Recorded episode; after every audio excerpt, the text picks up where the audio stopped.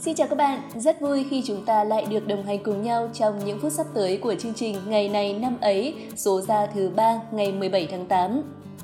Các bạn ơi, trong thời gian giãn cách xã hội, ở nhà lâu như thế này thì liệu các bạn đã quên cách đi xe máy, quên cách make up cho xinh xẻo một chút hay là quên những bộ đồ đi làm, đi chơi mà chúng ta thường xuyên sử dụng trước đó chưa ạ? Chứ còn mình thì cơ bản là cũng mất sơ sơ kiến thức làm đẹp rồi các bạn ạ. Nói cho vui một chút thôi, chứ ý của mình là với mình và rất nhiều các bạn thính giả đang nghe chương trình. Đã khá lâu rồi chúng ta không diện quần áo đẹp, không trang điểm một chút để đi ra ngoài rồi. Nhiều khi cũng muốn làm đẹp, nhưng mà nghĩ đẹp xong chỉ ở nhà nên lại thôi, lười quá, không làm đẹp nữa. Nhưng mà suy nghĩ này quá sai, quá sai. Dù có ở nhà thì chúng ta cũng nên chăm chút cho bản thân mình một chút các bạn ạ. Thời gian này ta chủ yếu là ở nhà, đúng là điều tốt cho làn da của chúng ta tránh xa khói bụi ô nhiễm. Nếu kết hợp với việc chăm sóc da thì chắc chắn làn da sau dịch của chúng ta sẽ được cải thiện trông thấy đấy. Hay là những lúc rảnh rỗi thế này thì ta thử thiết kế cho mình một bộ móng, bộ neo mới để tạo điểm nhấn xem sao. Mà nó do tự tay mình làm ra thì lại càng thú vị hơn nữa. Ngoài ra thì à, các bộ đồ xinh xắn cũng không thể thiếu. Dù ở nhà nhưng chúng ta vẫn nên ăn diện một chút. Vẻ ngoài xinh xắn thì trong lòng sẽ luôn vui. Nói chung là tất cả chúng ta, kể cả khi ở nhà hay là đi làm hoặc là đi chơi, đi đây đi đó thì cũng đều cần chú ý một chút đến vẻ bề ngoài. Nó vừa giúp chúng ta trông ấn tượng hơn trong mắt mọi người, mà nó cũng vừa giúp chúng ta cảm thấy yêu đời, tự tin hơn nữa. Như vậy thì quá là đáng để bỏ công sức ra đúng không mọi người? Được đẹp hơn thì ai mà chẳng thích.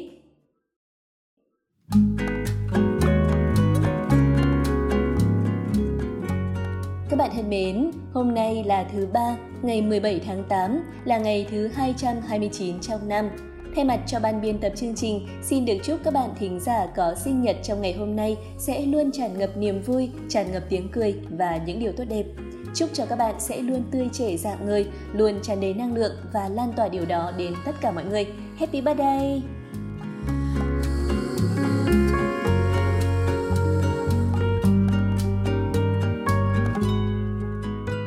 Tiếp theo chương trình, xin mời các bạn cùng đến với câu danh ngôn của ngày hôm nay.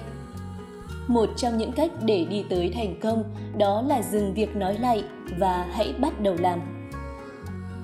Các bạn thân mến, chúng ta ai cũng có những hoài bão và ước mơ. Chúng ta hàng ngày mơ tưởng hay kể với mọi người về những gì mình định làm trong tương lai, nhưng hầu như chỉ dừng lại ở việc nói chứ chưa thấy làm. Vậy tại sao chúng ta lại không bắt tay vào thực hiện nó ngay đi? Hãy dừng việc nói lại và bắt đầu hành động.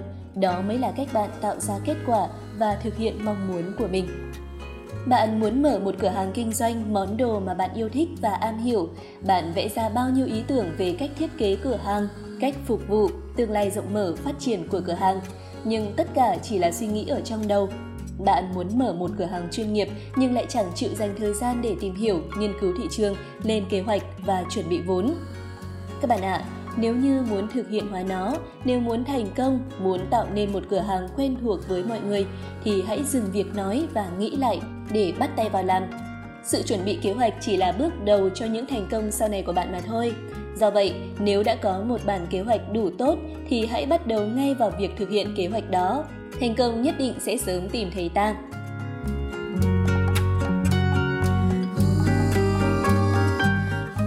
Đến với phần cuối của chương trình ngày hôm nay, hãy cùng hai MC siêu đáng yêu của chúng mình điểm lại những sự kiện nổi bật của ngày 17 tháng 8 này trong quá khứ các bạn nhé.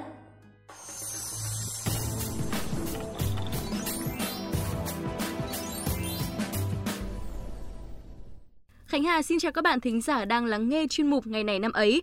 Hy vọng là các bạn thính giả sẽ có những giây phút thư giãn bổ ích khi lắng nghe chương trình ngày hôm nay. Các bạn thính giả thân mến, chương trình hôm nay sẽ chỉ có một thông tin duy nhất, đó là thông tin về nhà toán học nổi tiếng trong lịch sử Việt Nam, Lương Thế Vinh. Ngày 17 tháng 8 năm 1441 chính là ngày sinh của ông. Ông còn được biết đến là một trạng nguyên, nhà toán học, Phật học cũng như là một nhà thơ người Việt thời Lê Sơ. Lương Thế Vinh còn gọi là Trạng Lường, tên tự là Cảnh Nghị, tên hiệu là Thụy Hiên. Ông đỗ trạng nguyên dưới triều Lê Thánh Tông và làm quan tại Viện Hàn Lâm. Ông là một trong 28 nhà thơ của hội Tao Đàn do vua Lê Thánh Tông thành lập năm 1495. Lương Thế Vinh sinh tại làng Cao Hương, huyện Thiền Bản, trấn Sơn Nam, nay là thôn Cao Phương, xã Liên Bảo, huyện Vụ Bản, tỉnh Nam Định. Từ nhỏ thì Lương Thế Vinh đã nổi tiếng về khả năng học mau thuộc, nhanh hiểu và khả năng sáng tạo trong các trò chơi như là đá bóng, thả diều, câu cá hay là bẫy chim. Từng truyền, một lần nọ, Vinh cùng bạn bè ngồi chơi dưới gốc cổ thụ, cả bọn thách đối nhau đo chiều cao của cây. Và thay vì trèo lên cây như lời đề nghị của một người, Lương Thế Vinh lấy một cây gậy, đo chiều dài của nó rồi dựng gậy trên mặt đất, đo chiều dài bóng gậy. Sau đó thì ông tiếp tục đo bóng cây, tính nhẩm một lát, Vinh đưa ra kết quả. Đám bạn không tin, bèn dùng dây thừng đo lại, được kết quả đúng như của Vinh, họ không khỏi thán phục. Hay như một lần khác, khi Lương Thế Vinh cùng bạn chơi bóng, quả bưởi làm bóng rơi xuống hồ, cả bọn loay hoay không làm thế nào lấy lên được.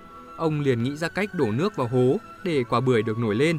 Nhờ tài toán học, Lương Thế Vinh không ít lần giúp những người xung quanh giải quyết các vấn đề khó khăn. Có lần ông đến một khúc sông, thấy mấy người đang tìm cách đo chiều rộng của con sông để bắt cầu. Hôm đó nước sông rất to và chảy xiết, họ không thể bơi qua. Ông bèn đề nghị mọi người không bơi qua sông mà tìm cho ông mấy cây cọc.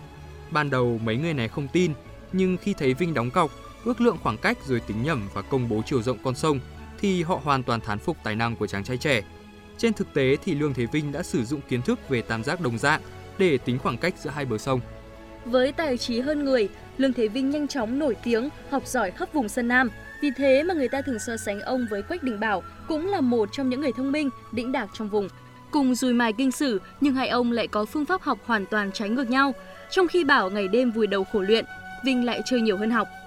Từng truyền, trước kỳ thi đình, Lương Thế Vinh sang làng của Quách Đình Bảo, định bàn chuyện cùng về kinh ứng thi. Khi nghỉ ngơi tại quán nước đầu làng, nghe người dân kể chuyện, Bảo học quên ăn quên ngủ, ông quyết định quay về, thầm không tán thành cách học của Bảo.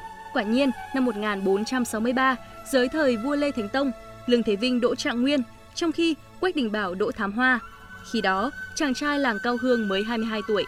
Là người quang minh lỗi lạc lại tài trí, Vinh được triều đình trọng dụng. Ông giữ nhiều chức quan quan trọng trong Hàn Lâm Viện, đồng thời là một trong số 28 thành viên của Hội thơ Tao Đàn do vua Lê Thánh Tông thành lập. Tuy nhiên thì đóng góp lớn nhất của ông cho nước nhà lại thuộc về lĩnh vực toán học. Theo danh nhân đất Việt, khi sứ thần nhà Minh sang thăm nước ta, vua cử Lương Thế Vinh ra đón. Dù đã biết tiếng vị trạng nguyên, sứ thần vẫn tìm cách làm khó. Trong một buổi đi chơi thuyền, ông ta thách đố quan trạng cân thử con voi nặng bao nhiêu. Vinh thản nhiên nhận lời, rồi sai người dắt voi xuống thuyền, đánh dấu mức thuyền chìm trong nước. Xong xuôi, ông bảo dắt voi lên, chất đá xuống, nước ngập đến chỗ đánh dấu thì dừng. Sau đó, ông cho người chia nhỏ số đá, cân lên và tính tổng. Kết quả khiến sứ thần phục lăn nhưng vẫn không bỏ ý định thử tài trạng. Ông ta xé một tờ giấy yêu cầu Lương Thế Vinh đo độ dày của nó. Trước tình huống khó xử này, ông vẫn ung dung tìm ra cách, ông mượn viên sứ quyển sách, dùng thước đo độ dày cả quyển rồi chia với số trang để tính độ dày tờ giấy. Sứ thần nhà Minh hết sức bội phục trí tuệ linh hoạt của vị quan đất Việt. Với tài năng toán học xuất sắc, Lương Thế Vinh được dân gian gọi là Trạng Lương. Ông cũng tổng kết kiến thức, viết nên cuốn Đại Thành Toán Pháp. Cuốn sách này được đưa vào chương trình thi cử suốt 450 năm trong lịch sử giáo dục Việt Nam. Ông mất vào ngày 26 tháng 8 năm Bính Thìn, tức là ngày mùng 2 tháng 10 năm 1496 tại quê nhà, thọ 55 tuổi. Thông tin vừa rồi cũng đã khép lại chương trình ngày này năm ấy của chúng ta ngày hôm nay. Bây giờ thì Hà phải mời Đạt đi ăn kem hạ nhiệt rồi. Và hy vọng rằng các thính giả thì cũng đã cảm thấy hài lòng khi nghe chương trình ngày hôm nay. Còn có lẽ thì giờ Đạt và Hà phải đi ăn kem đây. Xin chào tạm biệt và hẹn gặp lại.